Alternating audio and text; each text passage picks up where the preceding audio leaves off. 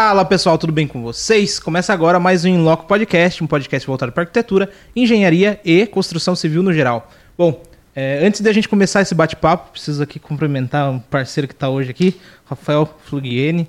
É, bom, muito obrigado por estar aqui com a gente hoje. Prazer e... é meu, tamo aí, cara. E vamos ver o que, que rola nessa conversa aí, vamos né? Ver o que, que dá. Antes de a gente começar também esse bate-papo no fato, de fato, a gente precisa falar sobre nossos patrocinadores.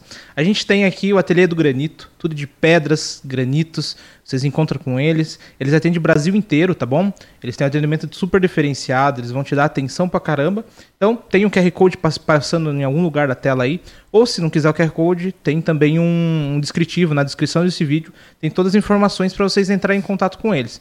E com a gente, fala que vocês conheceram aqui no Inloco Podcast que vocês têm um desconto exclusivo, né? Então, ah, não estou precisando de pedras e granitos. Ah, de repente pode indicar para um amigo, um parceiro, né? Então ajuda, fala assim, ó, vai lá, fala que conheceu no Inloco, aproveita aí, se inscreve no canal, fala de fato, apoia o canal aí e aproveita e ganha um desconto exclusivo lá no ateliê do, com a gente, tá bom?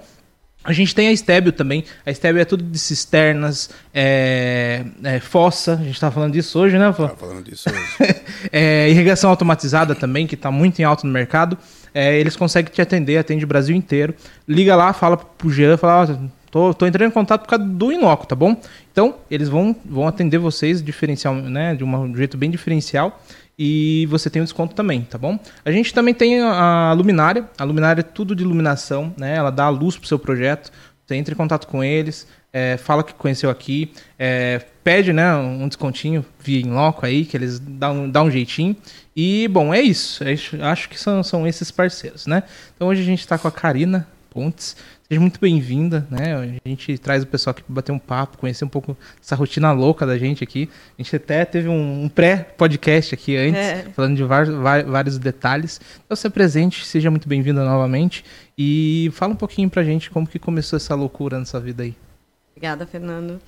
Então, começou assim eu fazendo um teste vocacional, né? Ah, foi no teste vocacional. Foi, foi. Então, Achei que eu ia fazer medicina. e fiz um teste vocacional antes de no terceiro colegial e deu arquitetura. Arquitetura, depois deu artes plásticas e publicidade. Aí, nada a ver com medicina. Nada a ver. Ainda eu falei que eu queria fazer medicina. A psicóloga falou: "Me morta, você é louca, você não vai fazer, você não tem nada de médica". Aí eu comecei a estudar sobre arquitetura e entrei, fiz entrei na arquitetura assim meio sem saber o que, que era, sabe? Não, não sou daquelas pessoas que, ah, a vida inteira sem ser arquiteta. Não, não foi bem assim.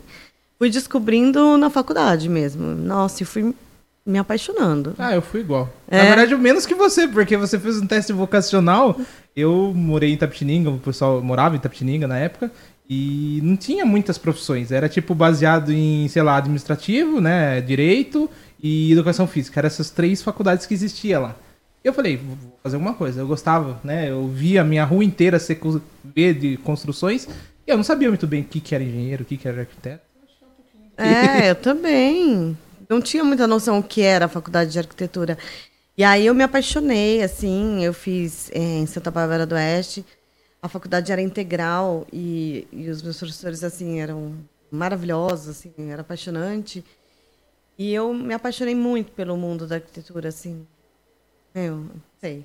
Eu acho que ou você ama ou você odeia, né? É um mundo muito apaixonante.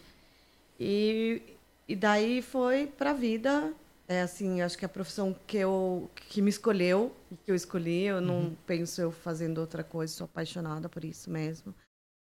Quando eu me formei, antes de me formar, eu, eu fiz um, um eu tive uma bolsa na França e aí tudo que a gente estuda na faculdade de arquitetura, né? Então, eu tive uma vivência lá, então é, as aulas de história da, da arte, história da técnica, da ciência, que eu lembro muito que a gente falava sobre Paris e Londres no século XIX, aquela uhum. coisa de urbanismo, berço né? Berço da arquitetura, né? É, o berço, né? Então, a criação, tanto que eu sou assim doente por filmes históricos, eu assisto todos os filmes de criação né, das cidades tal. Eu, eu adoro, adoro, adoro. E aí eu vivi muito isso e falei, irmão, é isso, é isso que eu quero. Eu uhum. quero criar um mundo melhor, assim, né? Aquela utopia do arquiteto, né? A gente é bem utópico, acho que eu tenho isso ainda dentro de mim. E quando eu voltei, quando eu comecei a trabalhar, então me formei e já comecei a trabalhar.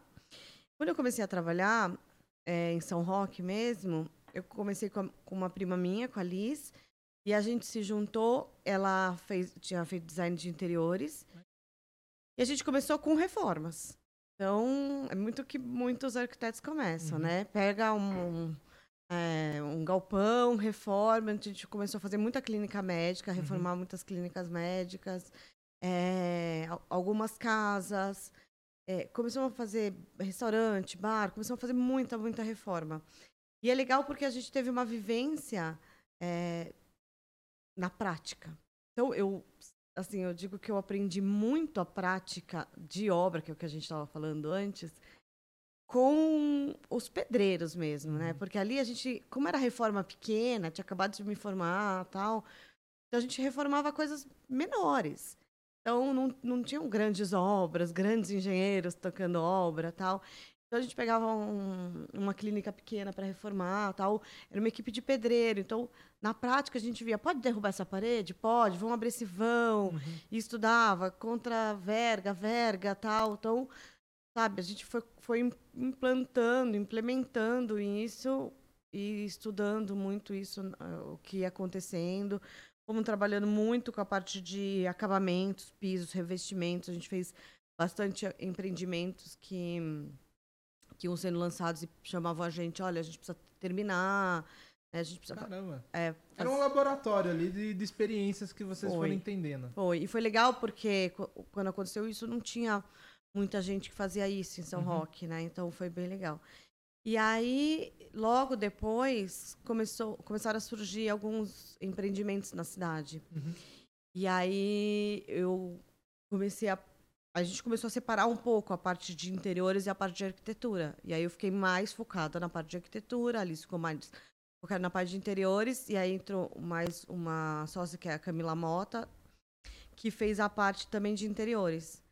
Então, a gente abriu bem o leque, e aí eu comecei a pegar alguns condomínios que iam ser é, é, Inaugurados.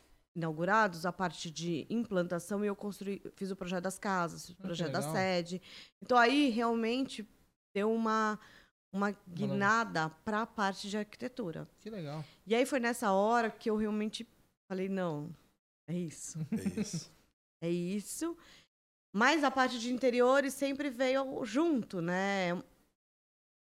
Eu, é, como eu comecei muito com a parte de interiores, eu sempre projetei imaginando como aquilo ia ser concebido. E também na faculdade, a minha faculdade era humanas, então não tinha muita parte de, de hum, exatas. A gente trabalhou desde o começo a parte humanas. Então, é, a pessoa usando o edifício Uhum. era o, o foco central, né? Então a gente estava falando muito de, de cálculo estrutural agora, de engenharia. Nunca foi o, foco da, da minha faculdade. Sempre foi a pessoa usando aquele espaço.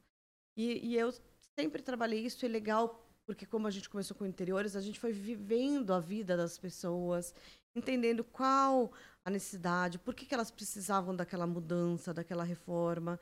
Foi uma experiência muito legal. E aí, a hora que eu comecei a trabalhar mais com a- o projeto de arquitetura em si, da concepção do edifício, eu comecei a imaginar sempre a pessoa usando aquele ambiente. Né? Então, sempre vinha a, a característica de interiores, como aquilo ia se comportar no ambiente, para depois fazer a concepção do edifício. Eu não vinha a cara do edifício primeiro, vem de dentro para fora, nunca de fora para dentro. Legal. Sempre projetei de dentro para fora. Que legal. Essa era uma, era uma dúvida que eu sempre tive, como os arquitetos projetam. É de dentro para fora ou de fora para dentro? Eu acho que é de cada um, né? É de cada um. E você vende sempre de dentro para fora. Que é legal. muito de cada um. Então eu, eu vejo assim que muitos arquitetos, até arquitetos que eu sou super fã, eles vêm de fora para dentro. Então imagina o, o edifício, a escala do edifício. Mas eu acho que isso tem muito a volume. ver com o seu início, não foi? Foi. Por causa que você começou muito ali fazendo reformas, É. vendo muito micro, né? Vamos chamar assim. É. E depois você foi vindo pra arquitetura. Tem gente que vem muito mais de fora pra dentro, Pra né? dentro, é. Que vê, vê, quer vender fachada, quer esse. Porque É. querendo ou não, muita gente vende a fachada, não vende o projeto, né? Uhum. Eu vejo, dá pra contar no dedo o que o pessoal entra na casa e fala, nossa, essa casa. Ela não é só a fachada que é bonita, é todo, toda ela é, é interessante, né? É. Então, às vezes você acha ali a casa, nossa, é- a fachada é, é linda. Mas você começa a ver, entra na casa, você vê que, nossa, tem alguns defeitinhos, assim, que poderia ter melhorado. Mas é muito isso da experiência, né? É da experiência. Eu vejo que muito, muitos arquitetos que vêm da, do interiores e vêm, vêm vindo de- conforme a, a experiência, tem esse lado de, de vivência mesmo. Trazer o, o lado humano ali, né? Humano, é. É, isso foi uma experiência, assim, realmente, de como a pessoa vai morar ali.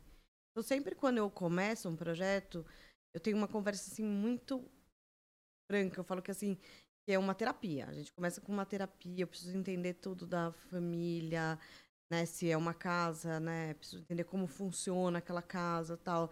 Se é corporativo, se é comercial. Eu preciso entender como que funciona a dinâmica da, daquele edifício que vai ser construído. Uhum. Para eu imaginar como ele vai funcionar, aquele fluxograma, e depois pensar o edifício. Hoje eu penso é, é, os dois em meio em paralelo. Mas isso tudo acontece meio que dentro da minha cabeça, entendeu? Uhum. É difícil. Mas com o tempo você vai, é, vamos dizer, no começo, às vezes isso não é tão lógico e tão prático, né? Não. E com o tempo isso vai aflorando, vai entendendo. É. E até você sabe o que. Você tem um catálogo de coisas que deram certo e coisas que deram errado, sim, né? sim. São anos, né? São, Sim. Tenho 22 anos de formada, 21 anos de formada. É muito tempo você trabalhando com o cliente, né, para entender isso aí. Hoje, é, assim, até aquele conceito estar formado e eu começar a colocar no papel, no computador e para o 3D, ele, ele vai se formando dentro da minha cabeça. Então, eu vou imaginando a pessoa é, convivendo aquele espaço tal, e depois como aquele espaço se projeta para o exterior. Então, como que as pessoas vão enxergar aquele espaço por fora? Então, uma coisa tem que falar com a outra, né? Então, quem tá dentro tem que se sentir bem, mas quem tá fora tem que olhar um espaço agradável também. Então, é o interno com o externo, tem que falar ao mesmo tempo. Então, essa, eu acho que assim, essa conexão, né, do interior com o exterior, do respeito com quem vai conviver naquele espaço, por exemplo, se é uma casa, ou se é um restaurante, ou se é um edifício corporativo, é, de quem vai conviver naquele espaço, para mim é muito importante. Então é uma das premissas aí para fazer o, ah, o conceito. É, você falou que fez uma, um intercâmbio, vamos chamar assim, na França, é Uhum, isso? uhum. É, o que que você conseguiu, né? Você falou alguns detalhes, mas o que de fato ficou com você, assim, no decorrer do tempo, trazendo de lá? Uma coisa foi que nem tanto da faculdade, a a faculdade tem muito disso lá, mas da vivência, a vida lá. Então eu percebi assim, quanto eles ali é, vivem uma vida muito mais simples, assim. é, a, a vida ali na, na Europa, ali na França, eles trabalham assim por um período, eles curtem muito a vida, curtam, curtem os parques, eles é, não são é, totalmente workaholics, assim, eles têm um tempo assim de, de contemplação, contemplação de museu, contemplação de artistas de rua, então, contemplação de, da- de esculturas. Então você anda, por exemplo, não é só Paris, Londres, e tal, mas qualquer cidadezinha que você anda é tudo assim muito Tem um contexto histórico muito importante para todos, né? e assim, mesmo que não seja tudo tão histórico, mas assim, é tudo com muito respeito, entendeu? As pessoas não, não olham só para si mesmo. Cada um entra no seu, na, na sua casa e pronto. Então todo mundo compartilha aquilo. E isso eu acho assim muito, muito interessante. Você olhar a cidade, eu acho que foi muito mais da cidade em si. Olhar a cidade com respeito, assim. Então ter uma cidade assim agradável para se viver, você tem um respeito, por exe- por exemplo, você tem um mercadinho e você faz aquele mercadinho todo para aquelas pessoas. Entendeu? Uhum. Então você não vai fazer um mercado de qualquer jeito, colocar uma lona lá de qualquer jeito na frente, só porque você tem que vender e, e tal. Não, você faz com carinho para aquelas pessoas. Ele respeita a, região com forma do, da, da construção, no caso. É, é, exatamente. Eu, eu vejo assim muito mais o respeito, assim, é, não sei, não sei se foi uma impressão Uhum, minha, Sim. tá? Mas eu vejo assim uma vida muito mais simples. Eles, eles preservam muito mais a vida mais simples, entendeu? Uhum. Eu sentada com você conversando, do que eu dentro do meu carro e você dentro do seu carro, cada um no seu lugar. É, eu acho que tem uma questão cultural, né, também aí, né? Vamos se dizer assim, as cidades europeias, elas estão muito próximas uma da outra. Então, a quesito histórico, vamos dizer assim, elas estão tudo muito conectadas, né? Você pega ali a, a Europa, você consegue atravessar toda a Europa praticamente de metrô, né? Sim. O Brasil, assim, a gente encontra barreiras em vários quesitos, né? Sim, então, primeiro, socialmente, né? Que às vezes não é todo mundo que tem um carro, né? Aí vai falar, putz, aonde que tem parques na cidade? São raros os casos, né? E quando tem um parque, assim, em São Paulo, por exemplo, às vezes ele entra, ele vira um. Infelizmente, vira um, uma Cracolândia, por exemplo. É, então, assim, a gente vê que na Europa o pessoal tem um respeito maior, talvez até porque aprenderam muito. Eles devem ter passado por um processo muito de é, construção, aí demo- faz demolição, constrói outra coisa. É. Então foi feito um replanejamento com o passar do tempo. Território muito mais antigo também. É, então, mas é, É. nesse caráter mesmo que eu tô falando. As pessoas perceberam que, de repente, esse quesito histórico foi se perdendo com o tempo e eles foram cada vez dando mais valor, né? É, Essa experiência tua, onde, onde ela ainda atua em você, nos seus projetos, ela ainda, ela, você ainda usa aquilo que você aprendeu, que você vivenciou na Europa, na França, nos seus projetos hoje em dia ainda? eu, eu, eu uso bastante um. Eu, eu lembro muito de uma matéria que a gente tinha que falava do micro e do macro. E isso eu uso muito. Macron? É, do micro para o macro. E eles falavam muito disso, das- de você olhar o micro com o macro. Eu lembro, eu até tenho guardado lá no, no escritório a a apostila, era a apostila, né? De- dessa matéria. Que falava do micro ao macro. Então é de você não enxergar só o macro, nem enxergar só o micro. É você enxergar o único edifício do micro ao macro. É muito legal. Que legal. E também falava muito de você enxergar o macro com uma simplicidade. Né? Por exemplo, se você tem um edifício lá de 10 mil metros quadrados, você não vai detalhar minuciosamente os 10 mil metros quadrados. Porque eles também tá, é, passaram por né, Luiz XV, Luiz XIV, Luiz XV, né? Tantas Uhum. variações, neoclássico e tal. E hoje eles trabalham muito com esse macro, que é você olhar um edifício é, como se fosse uma grande escultura, Entendi. entendeu? É, eu acho que também tem essa valorização da arte, né? Ela é muito mais valorizada É. do que aqui. Aqui o pessoal, eu vejo assim que tem tanta coisa pra se preocupar e não que a arte não seja, né, uma coisa. Eu adoro ver arte.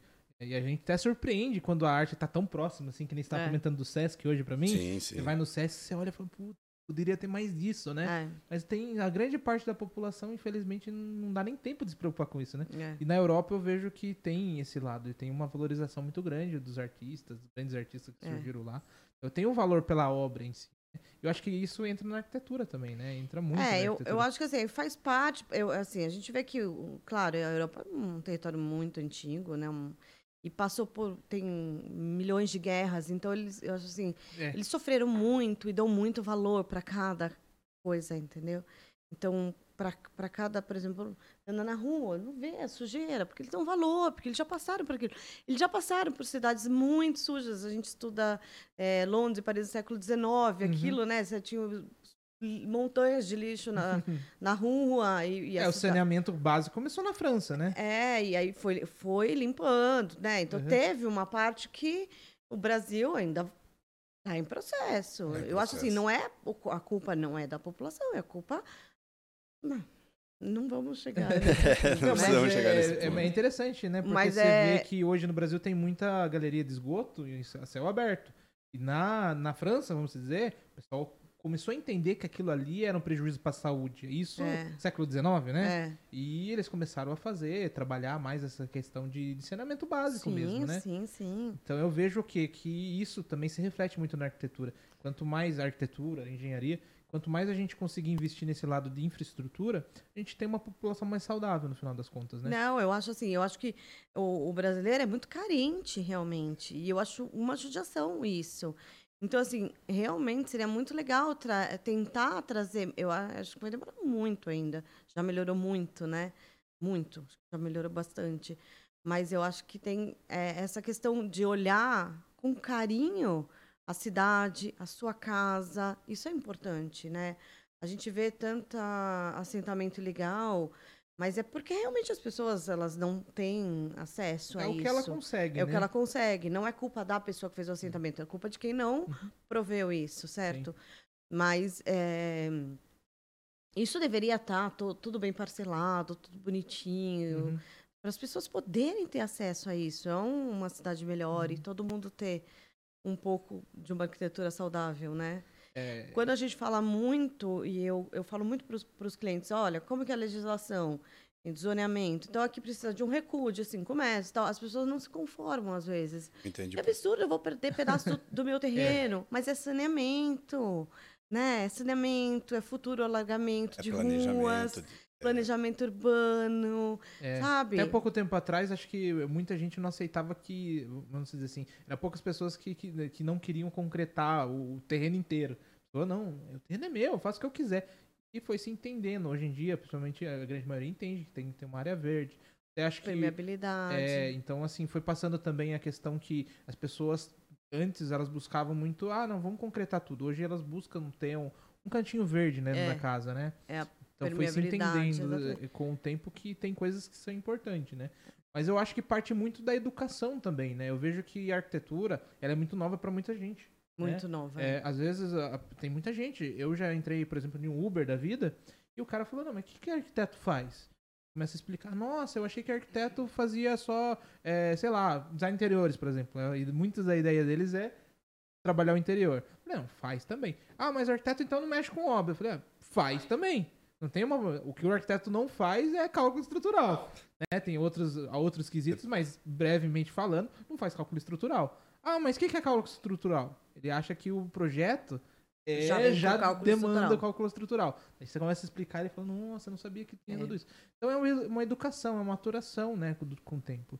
É. é, e a engenharia, no caso, ela é muito mais, vamos dizer, é, ela tem vários altos e baixos, né? É. De valorização, mas assim, eu vejo que a engenharia ela é mais é mais entendível para as outras pessoas do que a arquitetura. Quando fala arquitetura, você tem que vir já com a explicação. Engenharia, o cara fala, ah, então você faz casa. É, é normalmente é, resumida é. nisso, né? É, eu acho assim, realmente falta muita disseminação do que, do que é cada profissão. Principalmente, muita gente acha que engenheiro e arquiteto fazem a mesma coisa. São, é o que a gente está é, falando. São, são é, assim, completamente diferentes. E a faculdade, né, que a gente estava comentando, a gente estava é. comentando antes, é muito diferente. Totalmente. Eu converso com o Rafael todo dia, eu aprendo coisas diferentes pra caramba. Eu falo, caramba, eu nunca pensei nesse negócio. É diferente. E ele também. Então, eu acho assim, voltando à sua pergunta, muita coisa. O que eu trouxe mais de lá é essa questão de respeito, sabe? Do que a arquitetura pode trazer de respeito por o ser humano. Eu não quero simplesmente fazer uma casa para a pessoa morar, ter um teto, co cobrir e morar, entendeu? É o respeito para ela viver melhor, para ela. para de repente a gente ter uma cidade melhor. É claro que.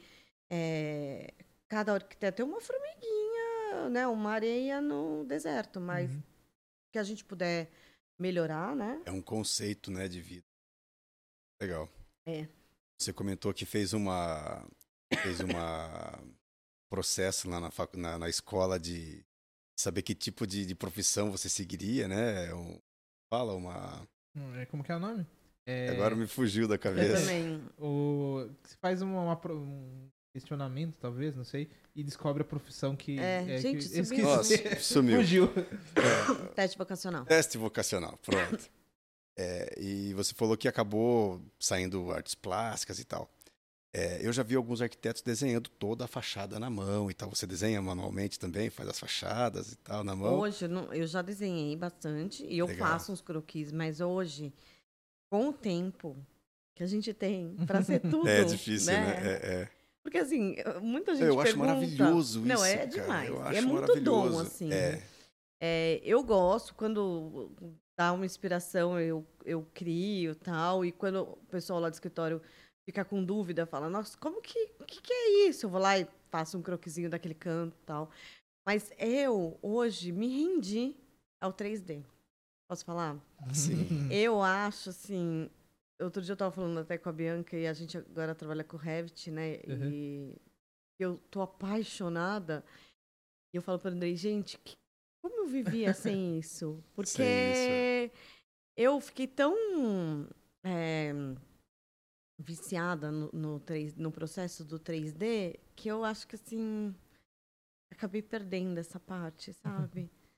Mas, mas tem um outro lado para adicionar. É, a a- todas as profissões, não só a arquitetura, ela foi virando comercial. E comercial é o quê? Você entregar tudo no mínimo possível, tempo possível. Então eu vejo que essa parte de desenho à mão, ela demanda, ela depende de muito tempo, né? Ela depende de muito tempo. Então ela, no geral, na grande maioria, ela acaba se perdendo, né? Não quer dizer que a, a- a imaginação, a criatividade se perde. Eu não É. imagino dessa maneira. Mas eu vejo que é, o lado comercial do mercado foi tirando isso um pouco. É. Como no teste deu alguma coisa sobre artes plásticas, É. artes de alguma forma, então eu imaginei, bom, deve desenhar muito bem o É. manual. Eu já vi um projeto de uma casa que a gente fez uma vez, e o arquiteto era de São Paulo, e ele mandou a, a fachada toda da casa desenhada à mão. Irmão, Cara, era uma é obra de arte, é, é maravilhoso. É maravilhoso. É, é. Eu, eu gosto muito de desenhar a mão, assim, tenho saudades mesmo. Eu vejo que hoje o dia a dia parece que engole a gente, né? Eu falo, não é possível, a gente As devia horas são muito curtas, né? 50 horas num dia, não é possível. Que, que- porque assim, é, o arquiteto ali, ele não é arquiteto, ele é empresário, né? Porque ele Sim. tem que fazer tudo, né? Ele- se a gente ficasse só desenhando, minha professora é arquiteto, então eu trabalho num escritório, então eu vou ficar lá Desenhando o dia todo. o dia inteiro. Então eu faço projeto, fico desenhando e tal. Mas como dono do escritório, né? Como sócio ali do escritório, você tem que resolver milhões de coisas. É uma das poucas coisas que você faz durante o dia é desenhar, É né? desenhar. É. E é o que a gente tava falando. Que hora sobra para criar? Que hora sobra? É sempre no fim do dia, É, à é. noite, na inspiração. Eu tenho muita inspiração. A hora que eu tô tomando banho, a hora que eu tô jantando. Pior que a, a nossa hora... cabeça é uma loucura, né? Não, a hora que eu Você tá estou fazendo dirigindo... outras coisas e tá imaginando como que. Porque assim, eu às vezes eu converso com o cliente, eu saio da reunião, eu vou fazer outra coisa também. É. E eu fico, putz, que talvez lá dê pra fazer assim. E às vezes você não tem nada ainda, do, né? Não tem o plano ultimate, não tem nada, mas você começa a tentar Imaginar. transformar as palavras dele em uma forma. E vai passando tempo, vai passando tempo. Ou seja, você tá testando na sua cabeça É. o que você vai fazer no projeto. Muita coisa eu defino dirigindo.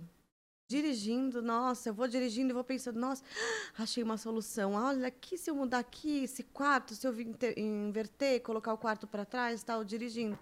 Mas às vezes você tá lá com, com o projeto no computador ou no papel, toca o WhatsApp, Nossa. toca o celular. Alguém, tá, tem uma dúvida, faz isso. Ai, é o horário da reunião, tem que parar para ver se tá tudo pronto, fazer revisão disso. tecnologia nos ajuda aos 3Ds do, do Revit, né? E o Fernando, que é o cara do- dos softwares aí, a você fazer imagens, né, realísticas e maravilhosas também, né? É. Mas também nos tira um monte de, de coisas, porque a tecnologia tá toda hora. É, Eu só consigo começar a trabalhar depois das 5, 5 e meia, porque a hora que o celular para de A tocar. gente tá tirando É. os horários de trabalho dele hoje. Eu, eu, eu, eu tô com um pouco de, acho que síndrome de, de WhatsApp. Sabe quando você não consegue mais direito atender, olhar, Olhar o lá. WhatsApp? Eu acho que eu tenho que trabalhar isso na terapia. Não tô aguentando. Parece que cada hora que vem o WhatsApp é mais uma coisa, mais uma coisa, não tá cabendo, não tá cabendo. Tá pesado. Antes do WhatsApp não tinha tanta pressão, não É. tinha Nossa. tanto problema, né? É que você tinha um tempo mais né, maior, porque hoje, hoje a gente entende que, que nem a gente falou de parece que as horas não cabem num dia só, né? É muito é muito corrido. É. E por quê? Porque isso é o tempo inteiro a pessoa como ela usa o WhatsApp como se ela estivesse aqui dentro do escritório e tipo, você tem que responder ela agora É, e hora, daí é. você começa a ver. Nossa, se eu não responder, a pessoa vai ficar chateada, deixa eu responder. É. Eu tenho alguns problemas nesse, nesse sentido. A, a- tudo tá numa velocidade tão grande e é assim, ah, me liga, me manda um e-mail agora. Não é isso, mas. Não, já manda no WhatsApp, já confirma, já quer o documento no WhatsApp. É tudo muito É. rápido. Hoje, hoje o seu foco tá mais em residências, Isso. padrão. É. Então, aí chegou um momento que eu Falei, não quero mais fazer reforma, não quero mais, não quero mais, não quero mais obra, não quero mais é, ver problema, não quero mais assim você porque obra de reforma é pior ainda, né? Porque você projeta é, ah, eu vou projetar abrir essa parede porque aqui eu vou integrar uma sala. Na hora que você vai abrir essa parede, tem um pilar no meio que uhum. não estava imagina, para que um pilar se tem um pilar ali, outro ali, para que tem um pilar aqui? Colocaram não sei, vai Umas saber. coisas sem lógica, né? É, isso aconteceu agora que a última reforma que eu fiz foi a casa da minha mãe e não tinha lógica, apareceram dois pilares. Dois pilares. E a gente não sabe, né? O engenheiro, o, o mestre de obra já morreu, ninguém conseguiu descobrir por que, que tinha aqueles pilares. Então, tudo que você tinha projetado teve que mudar. Então, muita coisa acontece durante a obra. É, a reforma aí, tem isso, né? Aí você não tem tempo para parar, para planejar, para repensar aquilo. O, o pedreiro tá lá, o eletricista, o gesseiro tal. É. Você tem que achar soluções, é. entendeu? Então, eu não queria mais isso, eu queria planejar. Eu queria planejar, planejar coisas assim mais é, funcionais. Eu queria planejar do zero, entendeu? Não precisar achar soluções que eu não planejei. Porque eu estou fazendo uma reforma, alguém planejou lá na frente. Não veio da minha cabeça aquela concepção. Eu sempre numa reforma eu falava, ai, mas isso aqui eu queria tanto que essa porta fosse aqui, mas tem um pilar eu não vou conseguir fazer. Então era uma frustração. E aí, aquilo que você me falou, se você olha todo dia no espelho e fala, não é isso mais que eu quero, e aí eu resolvi fazer só projeto. Então, nessa mudança, foi, foi uma mudança difícil. Ainda eu tenho alguns clientes que eu trabalhei bastante, que eu fiz muitas reformas, então eu ainda dou assessoria, né? Mas não fico na obra. E e aí eu comecei a pegar mais a questão de projetos. Aí eu consigo planejar. Então eu pego o terreno, levantamento topográfico, adoro olhar o levantamento topográfico, aquele terreno zerinho. Aí não importa se ele é um triângulo, se ele é, é, é estreito, o que uhum. for, porque a dali. É a hora que a mágica acontece, né? É, eu vou achar a solução dali, entendeu? A solução está no zero. Aí eu, eu, tenho, claro, eu tenho os, os limitadores, que são o zoneamento, é, os vizinhos, uhum. sol. Trabalho muito. Uma das primeiras coisas. Extremamente importante, é, né? A posição do sol. Minha premissa ali é posição do sol, onde está o norte, mata. É, aí eu vou colocar o que o cliente pretende para aquilo. E aí tudo, todas as necessidades estão ali. Sim. Então, para você criar uma coisa que vá atender bem aqui, aquela família ou aquela empresa, é muito mais garantido do que você pegar alguma coisa que você vai ter que dar um jeito, né? A pessoa não vai ficar 100% satisfeita, né? Uma, uma reforma, assim. Então, e, e aí também, para focar nisso, eu não conseguia focar nisso e ficar em obra. Porque se você ficar o dia... Como que você vai cuidar de um escritório? Cuidar de todo o processo de um, de um projeto, que tem um processo gigante de um projeto, que você vai ter que é, analisar todos os pontos, primeiro entender como o cliente vai funcionar, e você tem que imaginar aquilo acontecendo, vai projetar, depois desenhar tudo, depois desenhar isso em 3D para imaginar é, altura, pé direito, como vai ser essa volumetria, todos os acabamentos, acabamento de fachada, como isso vai se, é, se implantar no terreno, tudo para entregar para o cliente e ao mesmo tempo estar tá na obra, não dava. Não tem jeito, é. Então eu falei, ou eu faço bem uma coisa, ou eu faço bem uma outra coisa. Então eu vou, vou na obra, visito, vejo, tá indo bem, tá saindo de acordo com o projeto, precisa de ajuda, quer na, é, tá com tem alguma coisa, porque às vezes fa dá falha no projeto. Eu acho que essa, alguma coisa, entendeu? acho que essa virada de chave, ela é, um, é uma libertação praticamente, é uma libertação, né? É. é. Você é. consegue focar numa coisa eu, só e aquilo tenho, que te é, realmente importa, né? Eu tenho essa conclusão né? também, mas eu acho que o arquiteto ele tem que passar pela obra. Tem. É, é importante. Uhum. Porque a gente tem muitos arquitetos que se formaram recentemente. Ele não tem experiência da obra. Eu recomendo para todos que não, você não precisa viver de obra. Você precisa passar pela obra e entender ah, que sim. tem processos que o, o, desenho não vai aceitar na obra. O desenho aceita, na obra não. Eu vejo muitas coisas assim, tipo um, um projeto. Às vezes é, não é que é inviável, mas a dificuldade é tão grande e começa a vir, vir pro lado financeiro e acaba não se concretizando de fato, né? Então, a pessoa indo para a obra, ela entende por que, que não dá, como que dá, não é, não sei se já É, aconteceu passar- com você de pegar umas coisas aí. Passar pela obra é um negócio complicado, né? E, mas é, realmente eu acho que é extremamente importante. É. Isso A falando como arquiteto, é, A né? experiência é muito é. importante, é. A experiência de obra Eu tenho é certeza que importante. hoje você resolve coisas. Talvez se não tivesse passado pela situação da obra, não resolveria, talvez. né? É. Então, até questões de reforma, eu tenho certeza que muitos detalhes de Não, reforma. muito. Nossa, eu acho assim, foi uma escola, assim. Foi uma segunda faculdade. Quer dizer, foi uma faculdade, né? O faculdade de obra. O nível do projeto melhora. Melhora. né? E- O o nível dos detalhamento. projetos. os- E é, eu falei que eu tô dependente do 3D, porque Uhum. assim, aí quando você começa a olhar em 3D É. aquilo, aí você fala, bom, isso aqui não vai funcionar. Eu preciso de uma conexão daqui com. eu, Por exemplo, ah, na madeira a gente tem um apoio diferente. Do aço, o aço é soldado, a, a madeira apoiada, É. o concreto tal. Então, você começa a olhar e fala, não, aqui vai faltar uma conexão. Esse canto não vai encaixar a esquadria com essa, vai então, tudo você começa a olhar no 3D, aí você fala, como que eu fazia tudo isso em 2D? né? Como que eu fazia isso na prancheta? E já teve também. E já teve Pouco, também. Mas teve. É, Mas sabe o que que é engraçado, né? Eu tava comentando esses dias, não sei, foi com alguém que vem aqui. É, faz mais de 10 anos que eu dei aula. Um dos cursos foi Revit, que nem você comentou. E eu achei que eu nunca ia viver pra ver o que tem acontecido no mercado. E você falou, não é, hoje em dia não é só você que tá dependente do 3D. E vê que o mercado inteiro tá vindo pra esse lado, entendeu? É, há 10 anos atrás eu falava pro pessoal, falava, ó, Revit, né, ou BIM é o futuro. É o futuro. Aí passou uns três anos, eu falei, o Revit não é mais o futuro, é o presente. É. Então a gente tá falando de sete anos atrás, falava todo dia, pessoal. E muita gente falava, ah, não, muito mais fácil, não sei o quê. E, nossa, hoje eu vejo que tem muita coisa que, que é importante você ter mais informação em obra. Quanto mais informação você conseguir alimentar, mais seguro todo mundo tá, né? menos problema acarreta durante a obra, né? E eu tenho um olhar muito chato em obra, sabe? Porque, como eu já vivi muito na obra, é, eu não estou fazendo obra. Então, é, é, é até uma coisa chata. Eu não estou lá na obra para fazer a obra. Ela não é minha. Então, não posso ficar dando tanto palpite. Mas eu olho, eu olho e falo, aquilo tá torto, aquele rodapé não tá certo, é, tá, aque- aquele eixo do, do sifão não tá certo. Tá faltando uma tomada ali, porque eu lembro do projeto, tá faltando isso aqui e tal. Então, é uma visão de obra. Então, isso dá um, um circuito. calor, assim, né, não, no meio da Você fala, nossa, precisa arrumar. E aí, a gente quer que te- esteja tudo 100%. Sabe que a obra não vai ficar tudo 100%, é difícil. É difícil. Mas é como você ficar. Agora que eu tô 100% ali em, em cima de projeto, pensa em todos os detalhes. Tenta pensar. Claro que em todos não, né? Ninguém é perfeito. Aí não, e eu não tô longe disso. Mas a gente tenta pensar em todos os detalhes.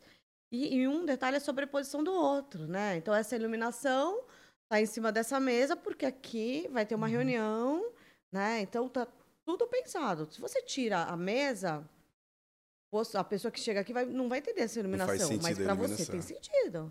É por Né? isso que é extremamente importante o projeto, né? Porque você tá pensando aquilo que poderia ter sido resolvido na obra. Daí quando você resolve isso na obra, você tem que pensar tudo de repente, não, vou pensar logo, porque senão, co- como que vai resolver aqui? É, e tem É. tempo de obra, e tem não sei o quê. E às vezes no projeto tá tudo solução ali. É, e, e no- e de repente no projeto, se a pessoa que vai instalar falar, não vai dar certo aqui, eu vou colocar um pouquinho mais para lá. Saiu. Saiu. Entendeu? Então, se você colocou que é naquele lugar, ela tem um sentido Tem um daquele motivo lugar. pra tem tá um ali, né? motivo, né? Então, e eu acho assim, a gente vê até na engenharia, em outras profissões, que tem i- isso aqui muito segmentado. É, eu estava pensando agora numa analogia, por exemplo, um restaurante. O, o chefe de cozinha ele não consegue é, pensar no prato, pensar no cardápio, cozinhar, pegar o prato, servir as mesas, fazer tudo. Não tem como. Faz uma coisa. Ele, ele, ele, ele vai supervisionar, ele vai fazer alguma coisa, ele vai supervisionar, ele vai montar o cardápio, ele vai saber se está o estoque. Mas ele vai ter que ter um monte de gente é, supervisionando, é, fazendo é. para ele. é. E cada um vai ter que fazer o seu melhor, né? Então. O projeto é mais ou menos igual. A né? casa, eu falo a casa, ou um edifício, uma construção, ela é complexa demais. É difícil, ela é difícil. precisa. Quando a gente termina um filme, você não vê aquele É. letreiro gigante. Você imagina, Então, todo é isso que eu mundo ia comentar. precisa. Com essa analogia, eu chego na conclusão que a nossa classe, eu tô pegando toda a classe, ela é muito desunida. Ele é muito unido. A gente tava conversando esses dias sobre médico, né, cara? Médico, eles são muito unidos, cara. É. Cê- às vezes eu pe- eu pego um cliente médico, aí vem outro igual, vem, vem, vem uma- um monte. Por quê? O cara gostou, ele indica. É, e é assim o mercado deles. Eles são muito unidos, porque um depende do outro pra salvar uma vida. É. E no- na questão do restaurante é a mesma coisa. Se um ali desalinha, por exemplo, o prato tá muito bom, tudo bem. Mas se o, o- quem vai servir o prato não tiver num dia legal, pra, pra pessoa não vai servir que tá comendo o prato. É extra. E a gente é a mesma coisa. A gente faz o projeto, a gente depende de alguém que vai executar para fazer o acabamento bonito lá. E a gente também tem, né? Tem os méritos de todo mundo ali. Tem quem É. projetou e quem executou. E eu vejo que a nossa área ainda tem muita reluta, assim, de vários, né? E o pessoal não, não quer se unir, né? É, eu acho assim, a gente tem que, tem que separar, ó. Eu sou arquiteto, especialista nisso. Uhum. Você é arquiteto, especialista em outra área. Cada um pode ser especialista em uma outra coisa. Por exemplo, Uhum. o médico. Um é anestesista, ele não vai se, se meter a ser é, oncologista, sei lá. É, nada a ver. É, entendeu? sim. Então tem o médico especialista em cada área. O Uhum. arquiteto tem vários especialistas também. Só que não existe, como na medicina, a Sociedade Brasileira de Anestesia, Sociedade Brasileira de Oncologia, entendeu? Que deveria. Ou tem o CREA ou tem o CAL, né? É. É, mas aí você Acabou. vê, no, no CREA, até o engenheiro de alimentos pode assinar um projeto, não, por exemplo. entendeu? Então, é meio que absurdo, né? É, eu ainda. Eu Virou ainda, engenheiro. Tem um engenheiro ali, ele já consegue É. sair assinando aí. é, eu Engenheiro ainda- agrônomo pode assinar um projeto. Eu ainda acho que para engenharia a gente tinha que ter um exame igual da OAB, sim, para testar um pouco mais os profissionais. É, mas isso é história para outro podcast. É, mas eu vejo isso. Eu acho que o que falta de verdade é isso. É uma. não, assim, pelo menos é um respeito mútuo com cada profissional. eu Acho que já começa por aí. Porque às vezes as pessoas estão mais para apontar é, os problemas e ninguém quer resolver, né? Não É. chega lá, ah, tem esse problema e vai embora. Eles não querem resolver. E tem esse outro lado. É, às vezes a pessoa ela se sente desconfortável quem tá na obra de perguntar. E não, eu acho que a gente, já que tá na obra ali, tem que tirar as dúvidas é, de fato. Então tem gente que tem vergonha de perguntar, tem gente que tem, né, não vai só quer fazer logo, começa a causar vários problemas. Então acho que falta um pouquinho disso daí, de uma união, União, no geral, e cada um entender qual que é o papel de cada um, né? Porque acaba, acaba todo mundo fazendo tudo e tá em nada, né? É. É, eu não, eu não, agora, por exemplo, eu não estou fazendo mais a parte de interiores, então a Mariana tem feito para mim a parte de Mariana Lucizana, ela faz a parte de, ela é arquiteta, mas ela é especialista em interiores. E eu tô arquiteta especialista na, na concepção do, do edifício, entendeu? Então aí cada uma faz melhor o que o que sabe fazer melhor. Que sabe fazer melhor é ótimo, né? E aí eu tenho muitas amigas que se formaram comigo que são arquitetos paisagistas. Ah. É.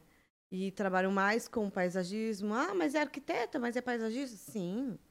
Né? Trabalha todo o conceito da, da área externa, do paisagismo, entender, né? Não só a planta em si, mas toda aquela área externa, toda aquela área que vai Uhum. de um edifício, que vai receber esse edifício, né? Tanto que agora no condomínio eles me chamaram para fazer a- toda a área em volta do lago lá, e eu falei, olha, aqui melhor uma arquiteta paisagista, porque ela vai entender o edifício, o, a- essa área. Eu não vou entender qual é a necessidade de vocês. Meu- minha cabeça funciona para outra coisa. Uhum. É, eu acho que até faz parte da gente mesmo se posicionar o que que. Porque não é qualquer tipo. Tem gente que não faz comércio e faz residência. É, São contextos já muito diferentes. sim, É, Se você falar, não, o mesmo arquiteto vai fazer hospital, vai fazer é, interiores, vai fazer arquitetura de residência, às vezes é uma grande mentira, né? É. Às vezes não é assim. Tem gente capaz, às vezes porque tem uma equipe capaz também. Pode ser que dentro de uma equipe, não é só o arquiteto lá É. que tá estampado na placa que seja capaz daquilo, né? Mas eu acho que quanto mais unificar essa, essa profissão, a gente consegue esses, esses- essas situações também, né? É. De ter dentro da equipe vários nichos, mas cada um no seu, no seu canto, né? Sim, é. Tava dando uma olhada no seu site hoje, antes de vir para cá. Tava vendo alguma coisa sobre arquitetura biofílica. Biofílica. é. Dá uma, Legal. uma ideia pra gente do que é isso. A biofilia, na verdade, biofilia é um termo que, que se fala de da vida assim uma vida mais orgânica, né? A biofilia é você em contato com a natureza. Então, o quanto a natureza pode te ajudar. Então, por exemplo, você mora, você convive numa.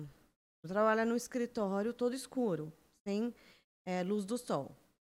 E aí foi, foi estudado, é, existe é, é, tem a neuroarquitetura e a biofilia, que hoje elas estão muito ligadas, É, né? Eu entendo mais de neuroarquitetura. Mas é muito parecida. E bioconstrução, também que a gente É. descobriu no episódio aqui que são um poucos parecidos. Então, a biofilia, ela é um termo, não é um termo da arquitetura, é a neuroarquitetura fala um pouco da biofilia. Uhum. É que a neuroarquitetura é o sentimento que aquilo causa, né? É o estudo daquilo. Por exemplo, você coloca alguma coisa verde ou alguma coisa que imite o natural. É. O que, que ali vai impactar no, no, sua- No- no sua- é, no subconsciente? A neuroarquitetura é, o- é o, o estudo racional daquilo. Então, neuro- é um estudo científico daquilo. E mostra o que a biofilia faz, entendeu? A biofilia é o quanto a parte da natureza é, consegue é, impactar Entendi. no ser humano. Então, por exemplo, eles é, conseguiram é, verificar que você, por exemplo, se você tá, vive num lugar mais escuro, tal, sem enxergar a luz do sol, você começa a ficar mais depressivo, tal. Isso não é só estudos de, de arquitetura, estudos científicos, de medicina, tal. Mas aí, o que, que a arquitetura pode fazer? Ela pode, por exemplo, abrir uma janela, simplesmente abrir uma janela e deixar o sol entrar. Só entrar.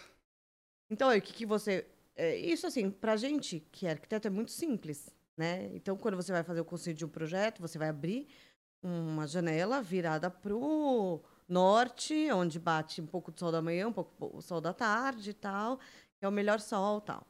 Não vai abrir pro sul, que ali não vai abrir, ou você não vai abrir um vão pro sul, onde vai entrar um vento gelado tal. Então, isso faz parte da arquitetura. E isso, na biofilia, eles começaram a entender os impactos de pessoas assim depressivas que começaram a se curar, né?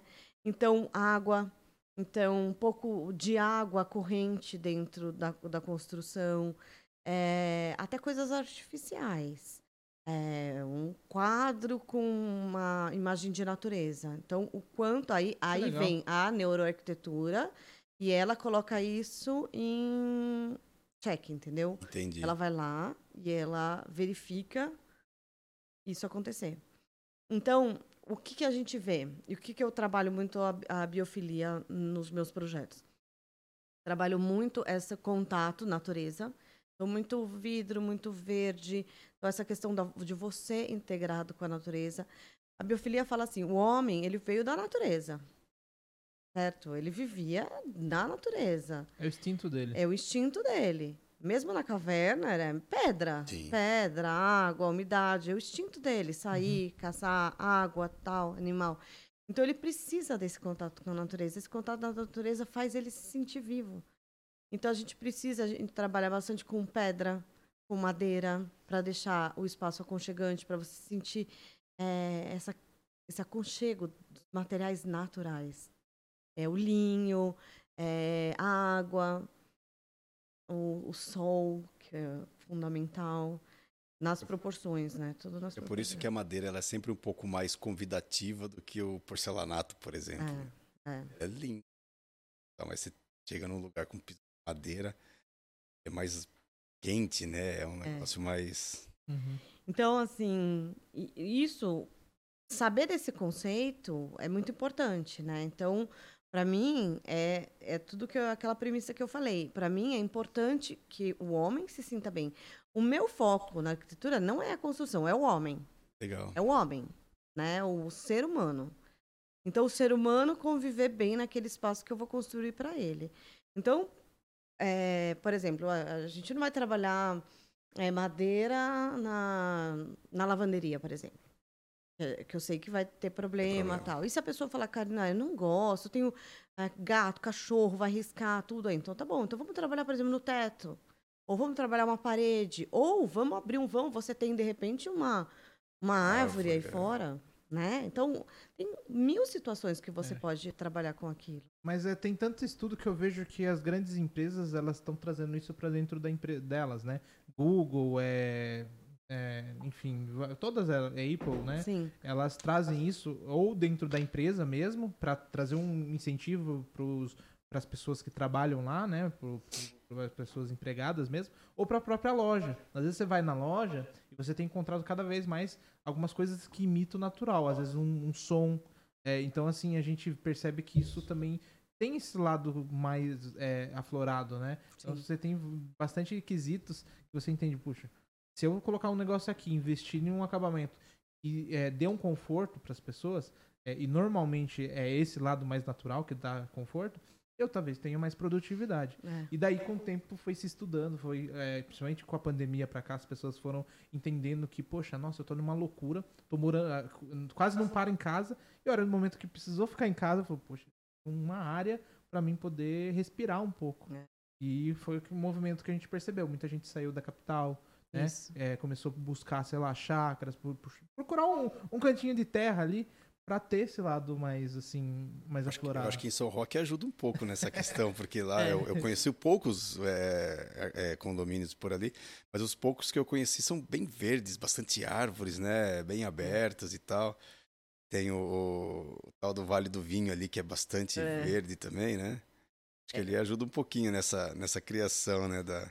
É, na verdade, eu acho que tem essa referência, né? De morar lá, de estar no meio das montanhas. Uhum. E São Roque tem um patrimônio é, natural muito grande. A gente é. tem a Mata da Câmara, que é tombada pela Unesco, que é muito legal, uma área legal. de mata nativa bem legal. E, e, é um verde muito lindo, é um cinturão ali, né? Eles falam cinturão de São, de São Paulo, né? O pulmão ali do, da, da cidade. É o que segura um pouco, né? E então acho que assim, vem muito disso também, de querer é, preservar isso, né? Não, então assim, eu ouço às vezes umas é, um, umas conversas sobre vamos desmatar tudo, para que isso, né? E assim, é, é a premissa de novo, é o homem, o homem precisa disso, entendeu? Se não é, tiver isso e ele tiver é, um concreto, ele daqui a pouco ele não vai ter mais ar para respirar, daqui a pouco ele vai viver na seca. Então, muitas pessoas falam assim: nossa, o problema de São Paulo de enchente. Eu lembro bem que eu tinha um professor na faculdade, o Nuninho, e ele falava muito. Ele falava: gente, eu morava onde hoje passa a Faria Lima. A minha casa era uma casa de vila bem no meio da Faria Lima. E foi vendida e passaram tudo para fazer a, a ampliação, fazer a Faria Lima. Eu conheço muito ali, ali embaixo de várias avenidas, da 9 de julho, embaixo de várias avenidas, é tudo rio. Tudo tubulado. Então, o que acontece? A cidade inteira é um canudo, né? Assim, são ela corre, corre tudo muito. Choveu, corre tudo assim, que nem é. Um raio assim. Pro, pro, pro Rio Tietê e pro Rio é, Pinheiro. Por isso que, que descarrega dá os tudo, problemas. Ele sobrecarrega né? o que está exposto, na verdade, né? É. é, então o problema das enchentes não é. Quer dizer, que foi é o homem modificando a natureza. Modificando a natureza. Foi escondido, então uhum. todo mundo escondeu. Ah, vamos fazer uma avenida. E o rio, esconde. É, e outro rio, avenida, esconde. É tubula. tudo que foi feito, que era um tudo. brejo, no mínimo, antigamente, né? Era rio, né? Tudo. Muita... Assim, se você pegar o mapa de rios que, que são canalizados em São Paulo, assim, é muito, muito. É muito, muito rio. Mesmo o Rio Tietê, que ele tinha todo, né, o circuito tal, até fazer a vazão, né? Uhum ele foi retificado. Então, o que acontece? Transborda. Mas por isso que a gente foi legal a gente mencionar isso que você que a gente começou o episódio falando da, de uma certa cultura é, é da Europa, vamos dizer assim. A gente percebe que hoje as cidades estão em movimento contrário que o Brasil está. O Brasil está ainda construindo vias, está pensando o centro, é, deixando cada vez mais é, vamos dizer assim, é, como posso dizer, em vez de pensar no bem-estar, pensando mais em comércio, né? É. é e o, na Europa ou nos Estados Unidos a gente percebe que estão tá, tirando é, vias, estão tirando viadutos, centros, fazendo bastante essa conexão de natureza. Você percebe que tem um movimento diferente, né? Então no Brasil constrói cada vez mais vias e fora você vê que eles estão cada vez pensando tem regiões na, na França mesmo que eles não tem, não pode mais entrar carro. Então Sim. eles pegaram e transformaram aquele ali em um grande boulevard, coisas assim. É, e nos Estados Unidos você vê que tem lugares onde que era viadutos e transformaram tudo em um, em um parque linear. Então você começa a ver que as pessoas começaram a entender que é importante isso para a vivência dessas pessoas. E você percebe também que cada vez mais tem mais doenças é, mentais, de saúde mesmo, né? É. Então, eu acho que é o caminho natural com o passar do tempo a gente cuidar um pouquinho dessa questão mental das pessoas com a cidade, depois Sim. da cidade refletir na casa. Que é aquela É. coisa que você falou, de pensar no macro e pensar no micro, né? É. Então você vê, é, não sei, eu vi uma reportagem recente que na Europa você não pode deixar nenhuma é, casa, mesmo que ela esteja é, abandonada lá, você pode colocar, eles colocam assim, ah, tô reformando, eles colocam uma placona é, simbolizando como que era aquela casa ali reformada, vamos dizer, É. Pra causar, causar uma boa impressão, não causar, poxa, nossa, tá muito, tá abandonado e tal, né? Eu vi isso em Eu- Veneza, algumas fachadas, quando tava reformando, eles, Ele faz tipo um touch, assim, É. né? Tampa tudo. É, eles um colocaram uma, uma leona transparente, assim, com a fachada original. É, eu acho isso sensacional, porque isso aí você percebe que é uma preocupação É. das pessoas que vão passar ali e vai sentir, vai ter uma sensação, né? É, É. que nem a gente tava falando que obra é muito problema. Chega lá, tudo demolindo, tudo quebrando, é muito melhor. Às vezes você vê, nossa, como que vai ficar, talvez, É. né? É. Eu tava vendo em, eu acho que é Copenhague, que, que eles definiram que 100% dos telhados tem que ser verde. 100% dos telhados, uma parte do telhado, a área permeável, porque às vezes você não tem área permeável, foi construído em tudo. Então, telhado verde. Então, E isso é para per- implantar telhado verde aqui é, É, muito, difícil. E é muito difícil. caro também, né? Na verdade, não é tão caro também. Ele é caro, mas o que acontece? A pessoa não consegue pensar no custo-benefício. As pessoas imaginam que um telhado verde vai dar vazamento. Uhum. E ao contrário, na verdade, ele segura o vazamento. Por quê? Né? Se, for, se for feito, por exemplo, só uma laje. É, tem, tem a forma correta de se fazer, né? exatamente, exatamente. Essa é a questão. A questão é que nem o, problema do steel frame. Muita gente pegou... Sabe qual que é a questão? Eles não vê nada como solução, eles vê tudo como um problema. É, E quando você começa a ver que ali foi feito daquela maneira como solução, pensando nas pessoas, você começa a perceber que dá pra melhorar. No Brasil É. você vê que muitas coisas é um problema, que nem o steel frame. Gente que coloca muitos problemas e você vê que talvez ele seja muito, talvez não, ele é muito mais eficiente do que a nossa metodologia. sim. Né? A gente até tava falando sobre steel frame hoje, né? É, é. Então, assim, é, eu acho que tem pontos, ah, muitos pontos a melhorar, que é um, vamos dizer, é um até, é, quando você diz, quando a pessoa, a população vê aquilo ali como um problema, é um paradigma, é, como que é? paradigma. É que, é que eu acho assim também eh, são coisas muito novas para o país que ainda nem resolveu outras coisas, É. né? Então, você vai implantar uma coisa que você não tem nem, por exemplo, uma construção civil eh, racionalizada. E aí, eh, por exemplo, a, a cobertura, se ela foi feita dentro dos padrões, se ela foi feita eh, certificada direitinho, ok. É claro que para isso ela vai ter um custo. O steel frame, se for feito todo certificado, com todos os materiais certificados, com todos os funcionários certificados tal, ele vai ter um custo. Agora, se você pega um, um cara que faz um curso, pega lá, compra um equipamento, compra as placas, põe no carro dele, vai lá e faz, ele vai ter um custo mais barato. Certo? Mas ele não tem a certificação. Aí acontece, dá problema numa obra, aí todo mundo acha que o steel frame dá problema. É. É. Todo mundo acha que o telhado verde dá problema, porque o cara foi lá comprar a caixinha, colocou em cima do telhado e não fez permeabilização, não fez nada disso, né? Então, Falando um pouquinho do steel frame, você, você tem indicado alguma coisa de steel frame? Você tem projetado para steel frame? É então um foco, não? não, eu projeto, sempre quando eu projeto, eu projeto para alvenaria convencional. Projeto, faço projeto de arquitetura.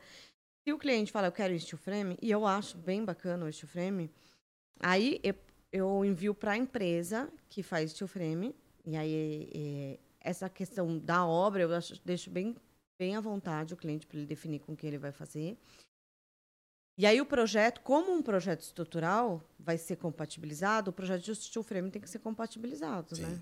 Então aí a empresa que vai fazer a casa, ela vai compatibilizar todo o projeto de arquitetura. A gente ainda recebe um pouco de. tem um pouco de barreira com, com a questão do gente né? também. É, Bastante. porque o pessoal quer bater na parede É. e ver Então, solidez. eu sou um né? caso à parte. Eu comecei a mexer com alguma coisa de construção logo com o steel frame. É, logo no, no começo da minha carreira, eu cheguei a fazer umas 12 casas. Lógico que não fui eu que fiz, né? Eu tinha um parceiro, o Gustavo, aí, que me ensinou muita coisa. Então eu criei um carinho com o steel frame. E eu, de fato, acho, o que eu falava do BIM lá 10 anos atrás, eu falava, ah, é o futuro. Eu acho que isso não só o Steel, como o Frame e outras tecnologias, Sim. é o futuro. É. Porque a gente precisa de uma eficiência e, mens- e mensurar as coisas que a gente está colocando É. na obra. A alvenaria, ela é muito, depende da mão do pedreiro, depende de é muita isso que a coisa. gente estava falando. É, o estresse, né? É o estresse. Não tem nada certo. Não tem Num estilo tão, certo. tão, tão simples, rápido, né? É, tudo planejado, o que você planejou vai dar certo na obra, E né? quando você chega na obra e você olha e tem- tem 5 centímetros de Fora de esquadro. fora de esquadro uma parede. 5 centímetros vai ter É. que fazer um reboco dessa grossura. Não existe isso no Não, o problema frame, é entendeu? quando a parede ela tem os cinco dentes, né? Você começa com um nível, É. aí vai pra fora. Nossa, É. meu Deus do céu. E a hora que vai fazer o full de gesso, vai bater no chão, não dá certo. Não dá certo. É. Absurdo. Então tem muita coisa assim. No estilo é difícil você. Isso já não o tem esse steel problema, frame, né? a gente problema. tem algumas, é, alguns problemas, não de execução, mas é, como as pessoas lidam com aquilo. Por exemplo, eu vou chamar um calheiro. Ele, ele já vai assustado. Ele vai. Não, como? Mas é Como- falta de cultura. É falta de cultura. Aí você chama lá coisas tradicionais. Ah, mas como que monta? É diferente? O pessoal, eles. É, é aquela coisa de edu- educação que a gente falou. As pessoas precisam ir educando. Porque assim, É em todo, cultura, é. todo, todo, quase todo o planeta se usa steel frame. Uhum. É difícil, dá pra contar nos dedos os que não, não usam. E os que não usam, usam coisas muito mais naturais. Né? Você vai lá pra China, vai lá pro Ocidente, são coisas. O pessoal usa bambu pra construir. É, você vai, por exemplo, pro, pro Peru, é Adobe ainda, que é legal, Sim, né? Peru, Chile. Eu, eu, é. eu tava no Peru dois anos atrás e você passa na estrada, eles estão fazendo Adobe para construir as casinhas, construir as né? casinhas. Então, o Brasil, assim, o Brasil e todos os países que constroem com alvenaria, é, eu vejo muito ultrapassado, assim. Eu Tipo, vejo muito. Sabe o que eu vejo mais ultrapassado? Que É. me dá assim desespero? é quando você levanta a parede, aí você rasga inteira para passar o conduíte. Aí você É. reboca e passa a massa e fica aquela marca. Aí você tem É. que passar mil vezes e aquilo não sai. Aquilo não sai nunca. é- é, Isso eu acho assim. É, a gente tava falando Então, disso na verdade, eu até brinco, né? A gente tava falando de- de algumas coisas hoje sobre hidráulica e elétrica. É, a gente, eu falo que ele é um atestado de falta de planejamento. Porque a gente faz os projetos, faz as coisas, e daí chega na hora da obra, não se passa nada. Deixa tudo pra depois. E assim, isso daí é um atestado de falta de planejamento. É. né? Porque não faz sentido você pensar para algo ser pensado no início da obra, É. para ser executado no início da obra, e chega lá e vai, vai esquecendo, vai deixando para Mas depois. num bloco estrutural você consegue passar, né? Dentro do bloco. No, na alvenaria é meio cultural É isso. meio difícil, é. Tem que quebrar depois, Quebrar não tem jeito. depois. É, é. E esse entulho? A gente tem, a gente tem uma, uma margem de é, é, perda de material na construção convencional de aproximadamente 30%. É um número absurdo. De quebra e faz de novo, e quebra e joga a massa fora e não sei o que, e vai de novo. Uma coisa que eu O comentei... lixo de obra é o maior lixo que existe no planeta. Planeta. Sabe o que, que vai existir daqui a algum tempo?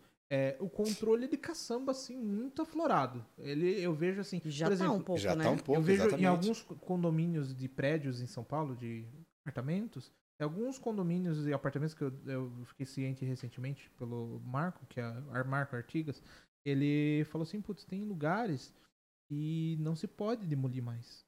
Precisa pensar naquilo ali. Ah, você quer mudar? Beleza. Então, pode fazer um sobrepiso? Beleza, pode fazer.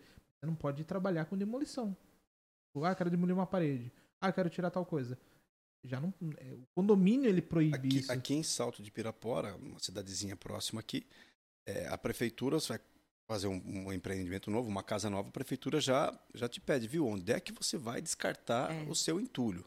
Se você não tiver lá é, é, a empresa que você vai contratar para descartar o entulho, como é que é, se aquela empresa ela, ela é, é, é certificada, não sei o quê, você nem pode começar a obra, né? Uhum. Eu acho que isso é, É. a tendência. E eu acho que também entende também, eu vejo, quem estiver assistindo, acho que é um caminho, é começar a ter incentivos para selos verdes, né?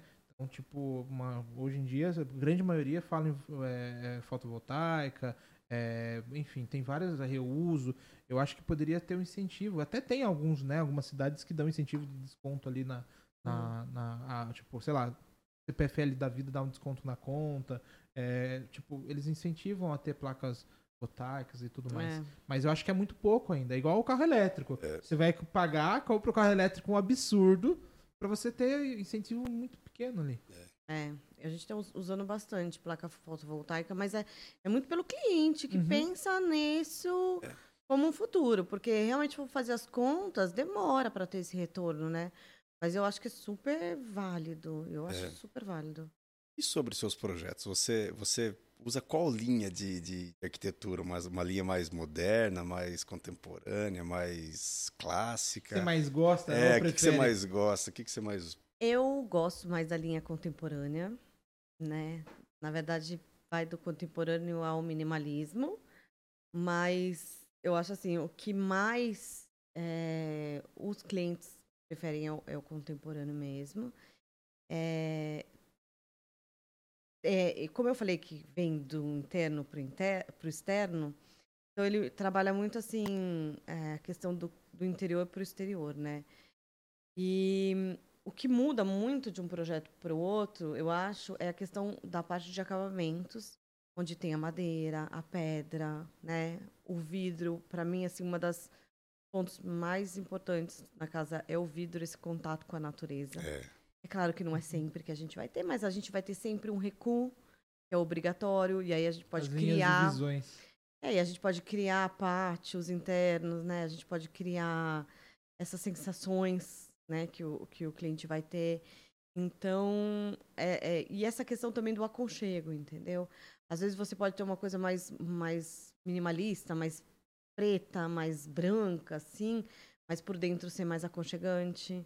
Então, eu acho assim, mesmo que, é, que tenha toda essa parte arquitetônica, assim, do design, né? Porque tem muita gente que fala assim, ah, mas é, a arquitetura é só a parte de decorar uma casa, fazer uma fachada bonita. Eu falo, não, não tem nada a ver com a fachada bonita.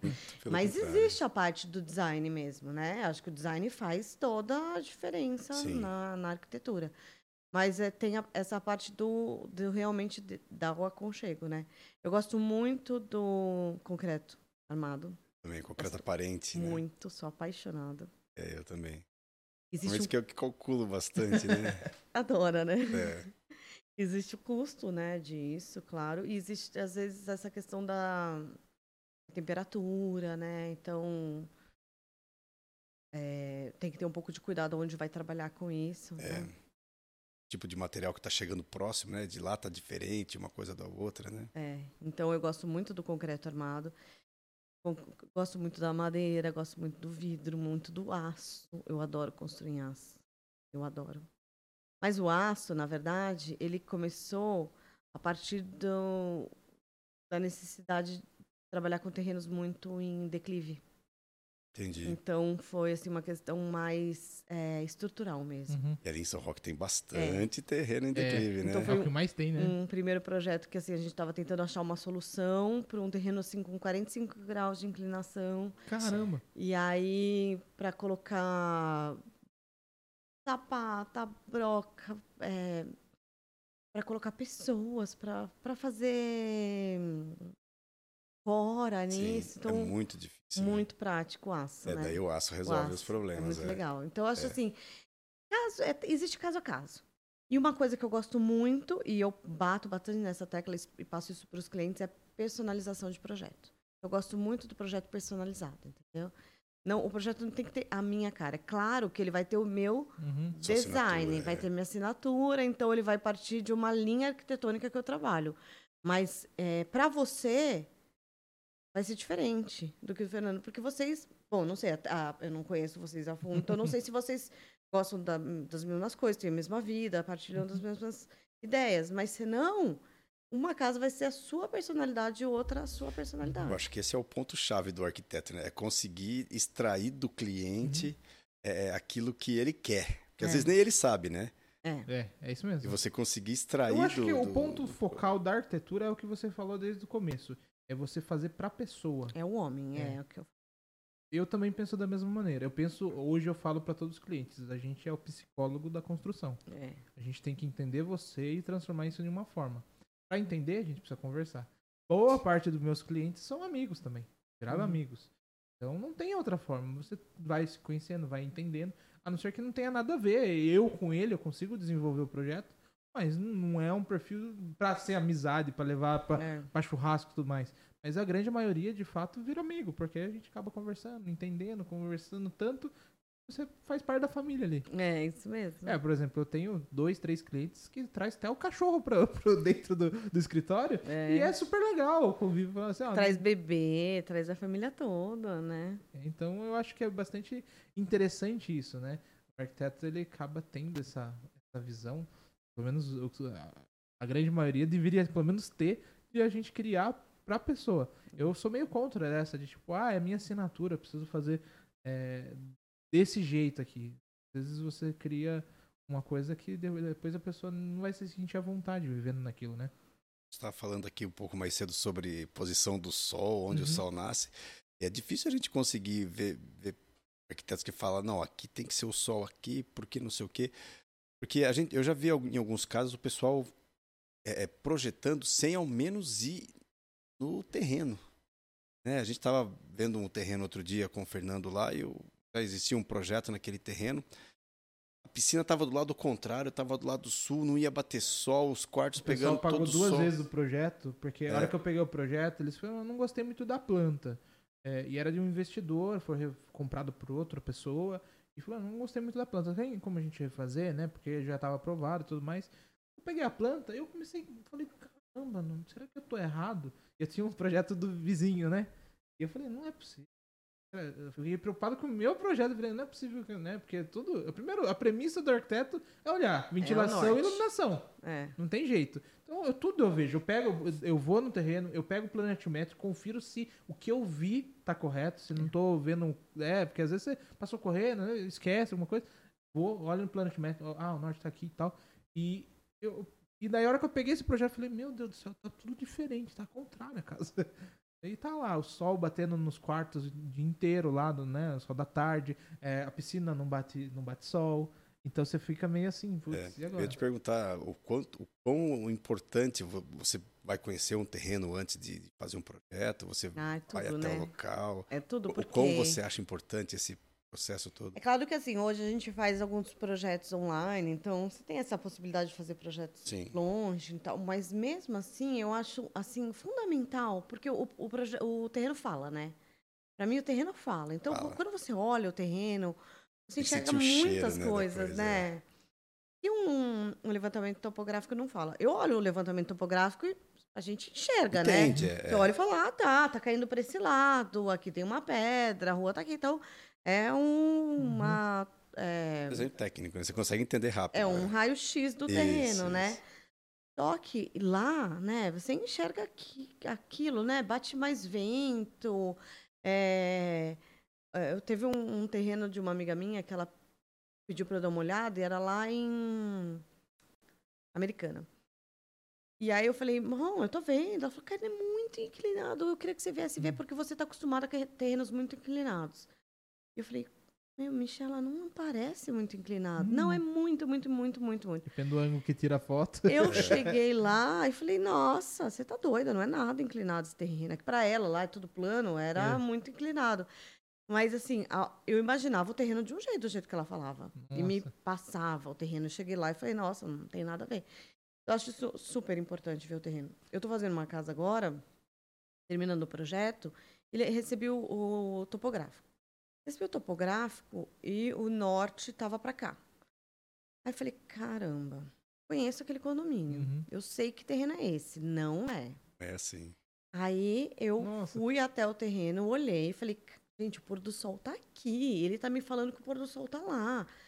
Aí eu falei pros clientes, olha, ou eu tô muito louca, ou o sol tá nascendo ao contrário, né? Nesse...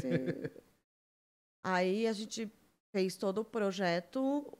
Aí eu peguei a bússola no meu celular e olhei e falei, realmente tá ao contrário. Então a gente foi pro, pelo sexto sentido Uhum. pelo olhar ali, ó, o pôr do sol é retinho na frente do terreno.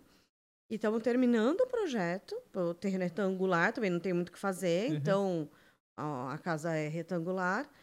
E aí eu tô pedindo pro, pro topógrafo ir lá e refazer para mim. Refazer. O terreno é plano, então assim, não teve muito o que. Só que assim, se eu olhasse só o topográfico, eu ia Nossa, implantar é. totalmente contrária. Inverteria o projeto todo. Eu inverteria. Mas ó, a gente chega na obra olhando assim, né? Depois olha pro chão. É assim o negócio. Não é mais ou menos assim pra você também? Olha assim, não. Coração. Aí você sai olhando. E eu acho que é legal também essa linha, né? É, Acaba-se que você tem toda uma personalidade dos clientes e tem a personalidade do espaço também, né? Porque você, de repente, tem uma vista que você precisa encorpar É, na casa. isso é muito às vezes, importante. às vezes o cliente nem falou da vista, mas é, é, você percebe que aquilo ali é uma vantagem para ele, né? Não só isso, tem outros quesitos, né? Em- Às vezes integrar uma árvore, integrar algumas coisas, dá para reaproveitar tranquilamente. Não oito, Uma né? coisa Não muito sete, importante né? de, de terreno é olhar vizinho, É. olhar poste, bo- boca de lobo, Isso. vistas, né? É, Eu já cansei de ver pessoas colocando garagem onde tem ou um postinho de uma placa ou um boca de lobo, assim. E É. às vezes explica, né? O rebaixamento, dependendo do condomínio. É, tem situações que tem que ser analisadas. É, a, a coisa que eu adoro fazer é visitar o terreno tanto com os proprietários, tanto quanto a hora que o topógrafo está fazendo a medição. Porque daí eu já vou entendendo com ele todos os pontos que ele tá levantando até pra mim. A hora que eu pegar o plano de média, ah, já sei. Quis mostrar aqui. Eu acho interessante isso. E sem é, plano altimétrico não dá para começar Ah, nenhum projeto. E nem jeito de começar. É igual no cálculo. Sem sondagem de solo, eu nem começo um projeto. Não Hoje é tem- tem requisito mínimo da gente, é, eu, pelo menos coloco no contrato lá, precisa ter a sondagem e precisa ter o plano altimétrico. Tem isso. E, inclusive aqui em Sorocaba mesmo, no condomínio, ele pede, né? Ele pede a RT e o Sondagem. e a, son, a son- não, a plano altimétrico. É obrigatório Hum. para dar entrada no condomínio, na grande maioria deles. Então tem sido normal isso daí. Então acho que se todo mundo começar, pelo menos, se, eu deveria ser requisito mínimo também de sondagem de solo. E é uma coisa que não tem como ir pra frente sem, sem ter esse estudo, né? É, porque você vai. é, às vezes você não conhece ali a região, aí você vai imaginar uma sapata onde precisa ser uma Uma broca. broca, É. não, sei lá o quê. É, então, é água, pedra. Hum, É, e gera economia. A sondagem, é, é, é o que a gente tá falando. O projeto, ele gera economia. Sondagem de solo, ele gera economia também. Mas eu acho que é uma das maiores economias que tem, além dos projetos, logicamente. É. Porque você pode errar muito fácil se não tiver os- sondagem, né? É. Você vai colocar a, a broca, a, a fundação até onde, onde eu me sinto seguro, É. né? Faz uma broca desse tamanho, vai 20 metros para baixo. Até onde não der mais pra furar, você fura. É. Então eu acho que é bem interessante essas- esses detalhes assim. Onde que eu fui numa obra e eu falei assim. Qual a profundidade dessa broca? Ele falou assim. Ah, eu fiz até de- da água. Eu falei. Aí você parou na água? Parei. Quando deu? Ah, Um metro e meio. Falei, você fez até um metro e meio? Como assim? Meu Deus. Aí falei pro cliente, viu? Esquece. Abandonando sua Pode obra. trocar. Que que é isso? Ele, ele fez até a da água. Até da água. Meu pai amado.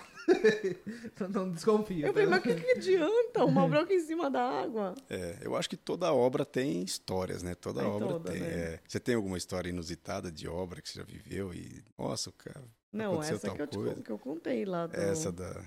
Ele pegou os pilares do andar de baixo e projetou no andar Projetou de no cima. andar né? de cima. Isso foi uma coisa assim. Nossa, já surreal. pensou? Aqui tem um Você salão. contou em off essa história, né? É, É, só ao vivo. Até esquece que tá ao vivo, né? é. Mas tem situações. Mas é, então é, é- é assim, é, eu acho assim, a importância de você valorizar cada etapa de uma obra, né? Sim. Então, assim, desde o projeto. Então, assim, é, cada profissional vai fazer bem a sua parte. E para você ter uma obra completa, você vai precisar de muitos profissionais. Acho que isso é uma coisa é, muito importante Uhum. que às vezes a gente não fala, ou aí às vezes a nossa cultura não, não nunca disse isso.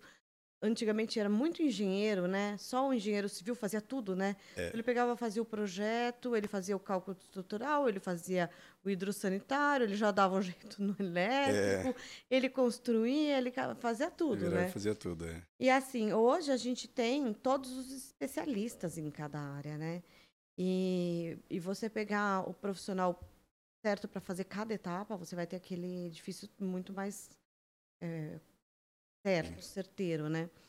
E nisso que aconteceu foi um cliente fez uma, um projeto de uma marcenaria grande e tinham três andares. E o andar do meio não tinha pilares. Era um salão grande e iam ter algumas máquinas, mas elas se moviam dependendo do, do tamanho da, do, das, Peça que ia ser das peças que iam ser fabricadas. Tal. O andar de baixo entrava caminhão e o andar de. E esse, ah, lembrei. Por que, que esse também não podia ter pilar? Porque ele ia entrar caminhão.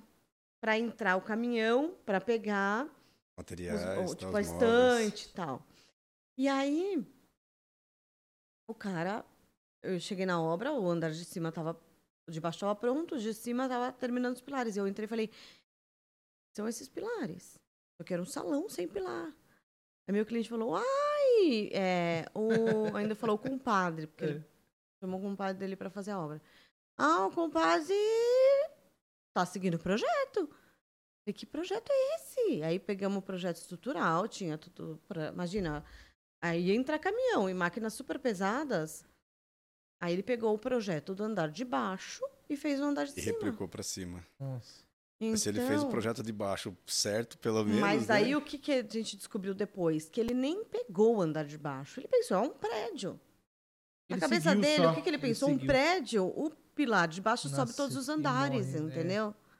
Não existe isso. Eu- de Nossa. fazer um andar com pilar, outro andar sem pilar.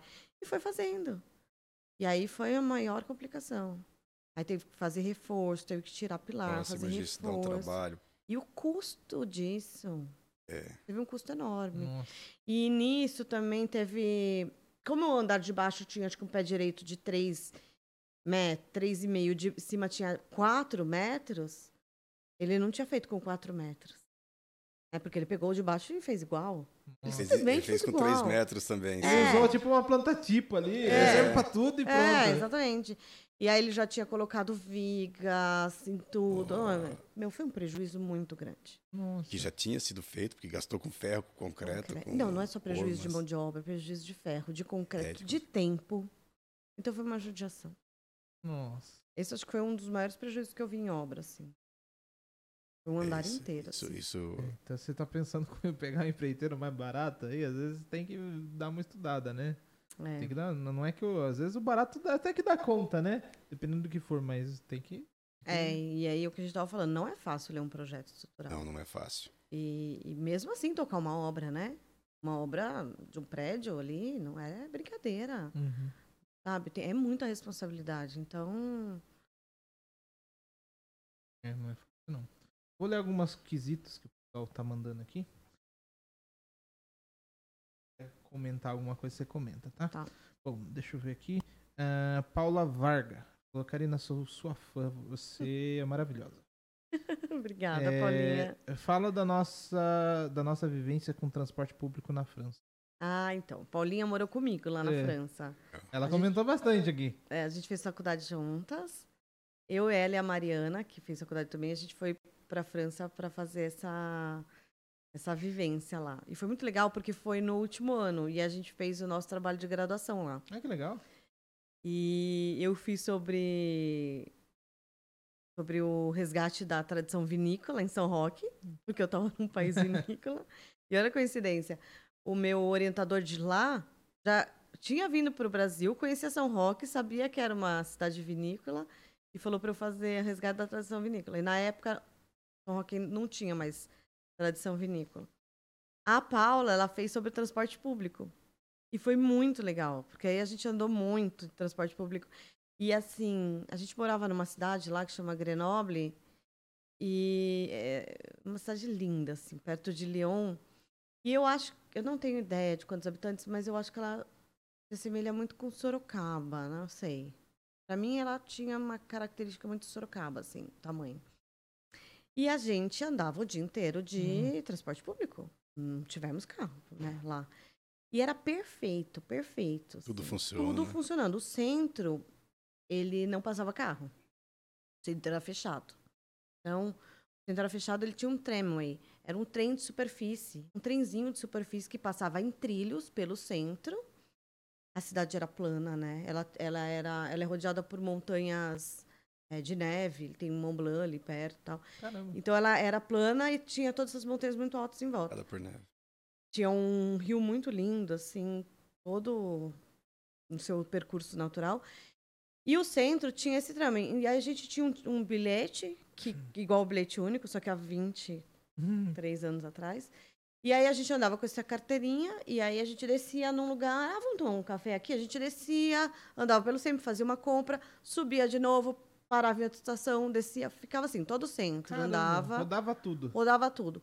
E se a gente queria ir para um lugar mais longe que não tinha esse trem, aí a gente pegava os, os ônibus. E o ônibus, ele tinha lá na paredinha os horários. Então era assim, 14 e 22. 14 e 22 o ônibus parava. É, depois o outro era 14 e 34. O 14 e 34 o ônibus parava. Era assim, assim, a gente falava, não, gente, não é possível. e a gente entrava no ônibus tocando música clássica. É uma coisa assim, Caramba. uma delícia, assim. Todo mundo andava de transporte público. Assim, tinha várias avenidas, avenidas grandes. Tinha bastante carro no centro e tal. Mas é, assim, assim, a gente via muita gente andando em transporte público. A gente fazia a faculdade, a gente morava perto da faculdade. E a gente fazia aula de francês também na Universidade de Grenoble.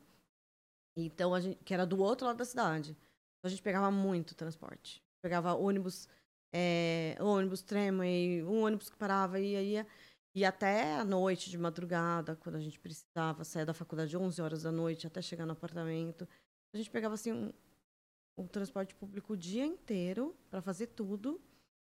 Funcionava muito perfeitamente. Era assim, e não dava para se atrasar em nada. Ele era muito certinho. É muito correto. Então as vias, ela assim, tinha uma via só para o ônibus. ônibus. E é muito o que tem acontecido hoje em São Paulo, né? Eu acho que assim, hoje, hoje existem as vias só de ônibus Uhum. e tal. As expressas lá, né? É. É. E tinha o. de- Depois tinha os trens que ligavam as cidades, os trens velozes, né? Que ela estudou bastante, que ligava o Grenoble a Paris, 600 quilômetros em duas horas. Então, Um tipo, trem-bala. rapidinho, o trem bala, vai, vai, volta rapidinho. Assim. Caramba. Isso é assim, legal. imagine rodar o Brasil inteiro assim. É. Uma beleza, né? Nossa, é muito legal, né? Isso assim foi Uhum. incrível, assim. É, bom, eu vou, vou ler. É, Essa daqui eu não sei se faz muito sentido, mas eu vou, vou ler aqui. ó. O BIM é mais largamente utilizado em qual tipo de construção, por exemplo? Steel frame é uma delas? O BIM, bom, quer responder. Não, eu acho assim, o BIM, a, a- a gente faz o projeto só, o, a concepção do projeto, Sim. a gente faz ele no Revit, né? Uhum, sim. E aí, que nem esses dias eu fui passar por uma empresa de steel frame e eles trabalham todo em BIM. Eu enviei para eles, eles pegam o projeto e eles já colocam toda a parte de estruturação, já colocam o hidrossanitário, já Sim. colocam toda a parte elétrica, assim, foi incrível. Então eu acho assim, o BIM funciona para tudo, né? Para qualquer construção. É, o que. é, tem um episódio que a gente fala só sobre BIM. Se quiser, tá mais elaborado, né? É, o, que, o que eu vejo muita dificuldade no geral, até das empresas de arquitetura e engenharia, que muita gente não sabe o que é o BIM de fato. É. Né? O, o Revit é um software, é um dos softwares dos que faz é, a- uma, né, a metodologia BIM. Eu até explico nesse vídeo que ele, ele é. BIM é uma metodologia, ele não é um, um fato concreto, né? Então, ou seja, é, um dos exemplos que você deu muito bem dado, que é do steel frame. O frame ele tem vários detalhes, né, que precisam ser feitos é, pensando, por exemplo, vai ter um nicho na parede. Já precisa pensar em estruturar aquilo ali. Não só estruturar, dar acabamento, dar tratamento para aquilo ali, porque pode entrar água, por exemplo, se for num banheiro. Então, é, o BIM, né, o Revit, ou o software mais BIM, assim, ele tem essa, essas informações que são muito preciosas, né? Então é muito mais fácil você utilizar essa metodologia para facilitar para a obra, né? É, porque você consegue trabalhar tudo Uhum. como no real, né? Sim. Em É, eu costumo dizer real, né? que a metodologia BIM é você construir no software. Ou seja, É. você adianta a construção dentro do próprio software. É como se fosse uma maquete real. Você vai lá e coloca o encanamento, você coloca o conduíte, passa o fio, põe o rodapé, põe tudo lá, Põe né? tudo. Depende de quantas. Aí depende de quantas pessoas estão envolvidas nisso, Uhum. né? E o BIM, no final das contas, é a informação. É a informação do que foi desenhado. Então, É. tudo que você englobar e conseguir, por exemplo, ah, eu consegui lá no começo desenhar e mostrar ele quanto que vai dar em valor financeiro, isso daí é BIM. É, e, e essa é uma parte muito legal, né? É você conseguir Quantificar tudo. trabalhar, transformar aquilo no, na planilha, né? Exatamente. Então é muito legal. Então, é... Esses dias eu mandei para uma empresa é, o arquivo em Revit e ele respondeu assim: o que, que é esse ponto RVT, RV? RVT. É, é, o arquivo, né? RVT. É, é, ponto RVT que eu não conheço. Falei, é Revit. É, que o pessoal usa o DWG em tudo, é, né? aí eu falei, aí me deu até uma frustração, poxa, eles não usam Revit. Eles têm que exportar. Aí tem que exportar e é. tal. É mas, trabalho, né? É, mas que nem eu falei, né? Eu, isso, eu, eu, 10 anos atrás eu já. Putz, eu relutei muito. Faculdade era contra Revit. Eu não sei trabalhar no Revit. Eu não sei. Eu só mexo uhum. lá. Mas eu. Eu já fiz curso, já esqueci. eu sei fazer algumas coisinhas. Mas eu falo, gente, se eu vou pegar. É, parar pra ficar desenhando, eu não consigo. Não dá, é, nem dá também, não né? Dá Porque tempo. tem muita mais, tem muito não, mais coisas para se fazer. Si, por exemplo, o Revit, que a gente tá falando de um software, ele tem muitas, como qualquer coisa, muitas coisas positivas e muitas coisas negativas. Às vezes você fica engessado em alguma coisa. Eu é. vou para software quando eu me sinto engessado. Por exemplo, às vezes eu tô ali na fachada. Às vezes eu vejo que eu sou muito mais produtivo no SketchUp da vida numa fachada. Eu vou, pois, você consegue exportar daquilo pro sketch é. e sair dali, entendeu? Então, é, você não precisa ser, ficar limitado por causa do software. Mas o que importa é você chegar no resultado satisfatório para o seu cliente, né? É, mas eu fico doente com o Revit ali. Eu fico, meu Deus, olha essa solução. E o André, ele é perfeito. Ele vai lá, muda, muda. Vamos pôr esse detalhe, esse detalhe e tal. Aí eu, às vezes, risco no papel. Na... É, sabe o que, é legal? Que tudo que é desenhado, ele não é descartável. Ele é, tá, tá, lá, né? Tá lá. Passou um, corte, pô, tem todos os detalhes. Tem, tem. tudo, tudo Nossa, que você é precisa. incrível, né? Incrível. Tem tudo. Bom, Vamos continuar. Quem mandou essa pergunta foi o Sidney, tá? antes do BIM. É, a Paula continua aqui. Hoje a arquitetura tem que ser abraçada pelo paisagismo, é a moldura da arquitetura. E a gente estava conversando aquela hora sobre é, o paisagismo. Exatamente. É, fala dos trens que passam em cima da grama na França. Os trilhos eram gramados. Isso? É. É isso que você estava contando. Não, é assim, é, não ter essa separação, né, de cidade concreto e tudo cidade. Faz parte. Tudo faz parte, é uma coisa só, né? Mas é claro que para você entender como que existe esse processo, por exemplo, por um trilho, é, para um trem passar sobre uma grama, tal, precisa de um estudo técnico disso. Sim. Entendeu? Precisa to, todo Inclusive, um estudo técnico é, disso. É bom dizer, né? Eu, como eu trabalhei com steel frame, e depois até uma pergunta que reforça, é, o steel ele veio muito é, dos Estados Unidos, Europa, teve muitas tecnologias vinham da Europa. É, placas, né? E tudo mais. É, não é tudo que funciona para lá que vai funcionar para cá. Não. E essa questão do estudo técnico, de fazer é, ensaios, fazer pesquisas, tem muita coisa que funciona em qualquer lugar do mundo, mas no Brasil, por ser um país bem é, é, tropical, né? Às vezes não funciona. Né? Tem país que tem, Sim, por exemplo, certeza. Estados Unidos tem uma inclinação de telhado ou algumas regiões, porque tem um motivo, a neve.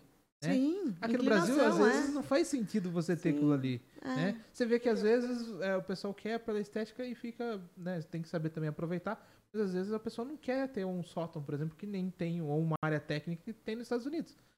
Em São Roque tem bastante neve, né? Sim. Só faz bastante neva. casa. É, neva bastante lá. Tem uma... É Inclusive bem... tá nevando essa semana. É. É, essas férias neva bastante. Lá na... Na, na Estrada do Vinho, tá na nevando est... lá no esqui também. Lá no esqui, lá, ah, é. é. Mas assim, e essa questão, assim, muitas pessoas enxergam a arquitetura como estética. É. E não é, a arquitetura tem função. Então, uma, uma construção uhum. que existe na, por exemplo, estava falando na Dinamarca, ela tem um propósito. Sim. Diferente de uma construção da Tailândia, diferente de uma construção uhum. no Brasil. Muda tudo, né? Então, por, por mas eu acho que esse papel ele tem essa questão estética, mas ele também tem a função técnica também, né? Que acho que inclui muito a parte de engenharia. É, Sim, é, eu, total, é gente, é total técnica. Quando né? eu comecei, quando eu comecei a mexer com steel frame, existia muita falha de processo por falta de material próprio para o Brasil. Então, assim, hoje já não é assim. Mas quando eu comecei, a gente tinha que adaptar situações. Fazia um tipo de reboco que era mais eficiente, vamos dizer assim, do que usar uma placa cimentícia. É aquela coisa, ah, choveu, fica tudo marcado a fachada. Tem coisas que foram Trincas, se... né? É, então assim, foi, a, as malhas, elas, as, as telas, né, de dilatação, é, para preenchimento de, de junta de dilatação, elas foram criando um processo para o Brasil.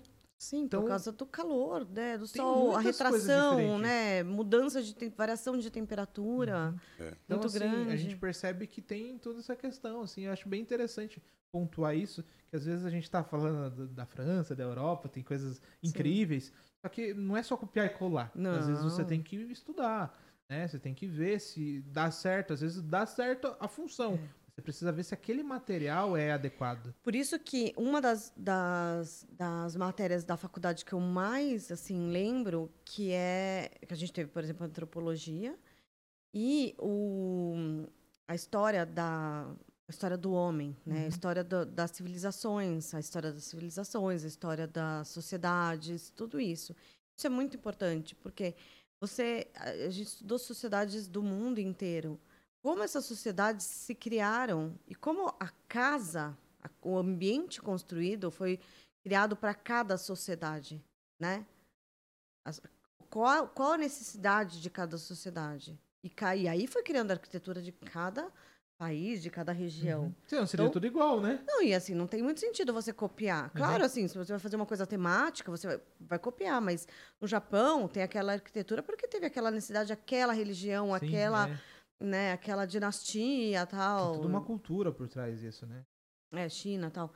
E, e em, em todos os lugares, por exemplo, no Brasil tem as ocas, a parte dos índios, que a gente não Uhum. valoriza muito, né? Que é, assim, uma coisa maravilhosa. Então, eu acho, assim, é, muito diferente do que as pessoas falam, assim, o arquiteto não tá lá para fazer o design, né? O design faz parte da arquitetura, mas o arquiteto não tá lá para fazer a, só o design, entendeu?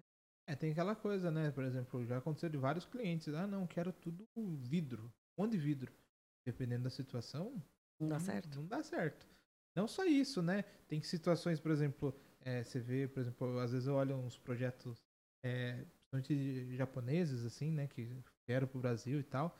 É, você, fala, você fica abismado, assim. Você que putz, o cara usou uma solução tão simples pra tanta coisa. Você vê que os projetos, por exemplo, de muitos arquitetos japoneses, né? Toyo Ito, enfim, tem muita é, desenvoltura no lado de ventilação e iluminação. Porque a natureza, para eles, é muito sagrada. É. E É você percebe, é, e você percebe que aquilo ali É tem muita lindo. importância. É, hoje no- eu vejo no, no Japão, ele, pra você ter uma ideia, pessoas entre a, a área social e os quartos precisam obri- obrigatoriamente passar por uma área de área verde. Área verde. Então eu fico, cara, como que, como que eu consigo colocar isso no Eu projeto? sou apaixonada por Uhum. isso. Apaixonada por E isso. você vê, tem um projeto que eu vi, eu, é, eu fui numa feira e eu conheci esse projeto, depois eu fui atrás, é, que a estrutura é toda feita de madeira. E ela é uma malha ela não tem pilar, não tem pilar nenhum. Os pilares são, é, são funis, como se fossem funis e eles vão se abrindo. Acho que tem três ou quatro na- nesse projeto, assim, é tipo uma biblioteca. E ele faz uma estrutura tudo feita de madeira. E não tem, o resto não tem nenhum pilar. Então o que, que ele faz? Que, qual que é a função? Entrar luz, ventilar todos os pavimentos, por- como se fossem uns funis. Eles vão se abrindo Sim. e eles têm uma, como se fosse uma malha, assim. Entra ventilação e iluminação para todos os pavimentos. Nossa, e que assim, lindo. tipo, é muito. Você começa a analisar, você fala assim, nossa, a gente tem. é, a gente tem muita capacidade e muitas limitações culturais. Fala assim, "Putz, se eu colocar a madeira aqui, é, talvez a pessoa já vai ficar meio receosa. É, ah, se eu colocar o steel frame, é, já tem outro receio. Enfim, é, aí a gente fica, "Putz, vamos voltar pra, pra alvenaria. É. Mas E- o, steel frame é simplesmente um sistema construtivo muito tecnológico, muito prático, muito racional, né? Eu, tô- eu falo assim, é, é, o meu o empreiteiro nosso lá que fala assim, né? É, se eu, se eu- se eu- eu tô faltando mão de obra, às vezes eu saio na rua aqui, pergunto se a pessoa quer trabalhar. Eu consigo ensinar ela a parafusar. Não é melhor do que pegar massa e se carregar bloco de tijolo? Não é mais fácil você ficar parafusando? Sim, sim. sim. Então, assim, logicamente que ele quer Não, e dizer outro, o quê? parafuso, você vai fazer. Quando, tipo, se você tiver parafusar 100 vezes, você, você vai errar uma vez. Agora, a massa, cada hora vai ser de um É, jeito. o né? que, ele até brinca comigo. Fala assim, é, quem tem que saber o parafuso que tá ali sou eu. Sim. Ele só precisa parafusar do jeito que eu pedi pra ele É. parafusar. Então é muito mais eficiente. Ele falou assim: pra você ter uma ideia, eu conto quantos parafusos eu usei na, na obra. Quando a gente for se contar os pregos, que fica tudo perdido lá, É, não quantidade é? de prego que Você a gente chega pega na obra, não tem um torto monte na de- obra, de né? prego? É. Fora quando você pisa no É, o prego. dia É, que você. quando Já você pisei pisa no prego. Então, assim, quando a gente chegar nesse nível, a gente É. consegue falar, poxa. Mas na, na alvenaria eu acho que tem muitos problemas, assim. Começa pela quantidade de material, né? Madeira, água, a quantidade de água que é utilizada. Não, e a né? quantidade de. eu- Nossa, que chocante a quantidade de madeira jogada fora, né? Madeira hoje é o maior Forma, né? problema da alvenaria, né? Forma, é. Forma, escora.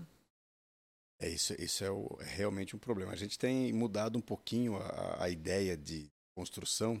Eu tenho usado uma forma um pouquinho melhor do que aquelas tábuas de pinos que arrebenta. Você usa uma vez só e já joga fora. Você compra toneladas de É. madeira, né? Usa uma vez já joga fora. Então a gente usa hoje uma madeira um pouquinho melhor.